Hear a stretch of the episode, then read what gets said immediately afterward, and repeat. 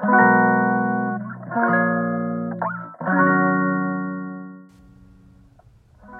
のラジオは当たり前の毎日をもっと楽しくをテーマに配信していくラジオです。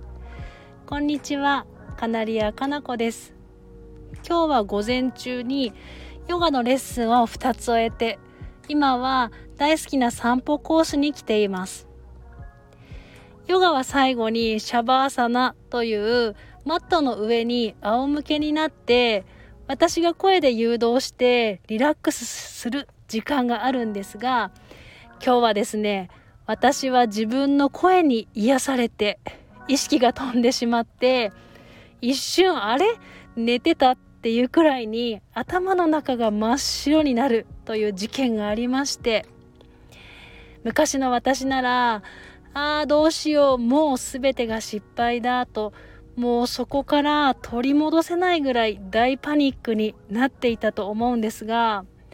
今の私はこのクラスの状態をどう笑いに持っていこうかという気持ちが自然と湧いてきて最後は生徒さんとの笑い話になって皆さんと笑顔で終えることができました。はあ私も成長したなとよしよしと自分で自分のことを褒めました。真面目で何でもかんでも真剣に考えてしまう人ほど。笑いは大切だなと改めて私は思いました。さてさて今日は秋になると思い出すお話を一つしたいと思います。上の子が幼稚園の年長さんで下の子が1歳になったばかりの時のお話です。母が下の子を見ているから少し散歩してくればなんて言ってくれたので下の子は母にお願いして幼稚園の帰り道上の子と2人で散歩していると多分50代くらいの女性がね今にも泣きそうな顔でベンチに座っていたので「こんにちは」と声をかけたんです。そこから会話が始まって話を聞くとどうやら子供たちが自立して家を出て家には夫と2人だけの生活。今まで子育てに全ての時間を使ってきたから子供たちがいない。今の私には何もすることがないとポロポロと涙があふれてびっくりした。私と娘は横に腰掛けて気持ちが落ち着くまで話を聞いているとその方から「娘ちゃん抱っこしてもいい?」と言われて「私はもちろんです」と答えると顔をくしゃくしゃっとね笑いながら娘をぎゅーっと抱きしめて子育て中は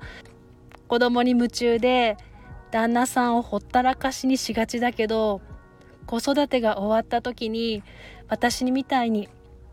夫にそっぽ向かれないように旦那さんも大事にしてねと言われてその言葉に当時の私はものすごく心当たりがあり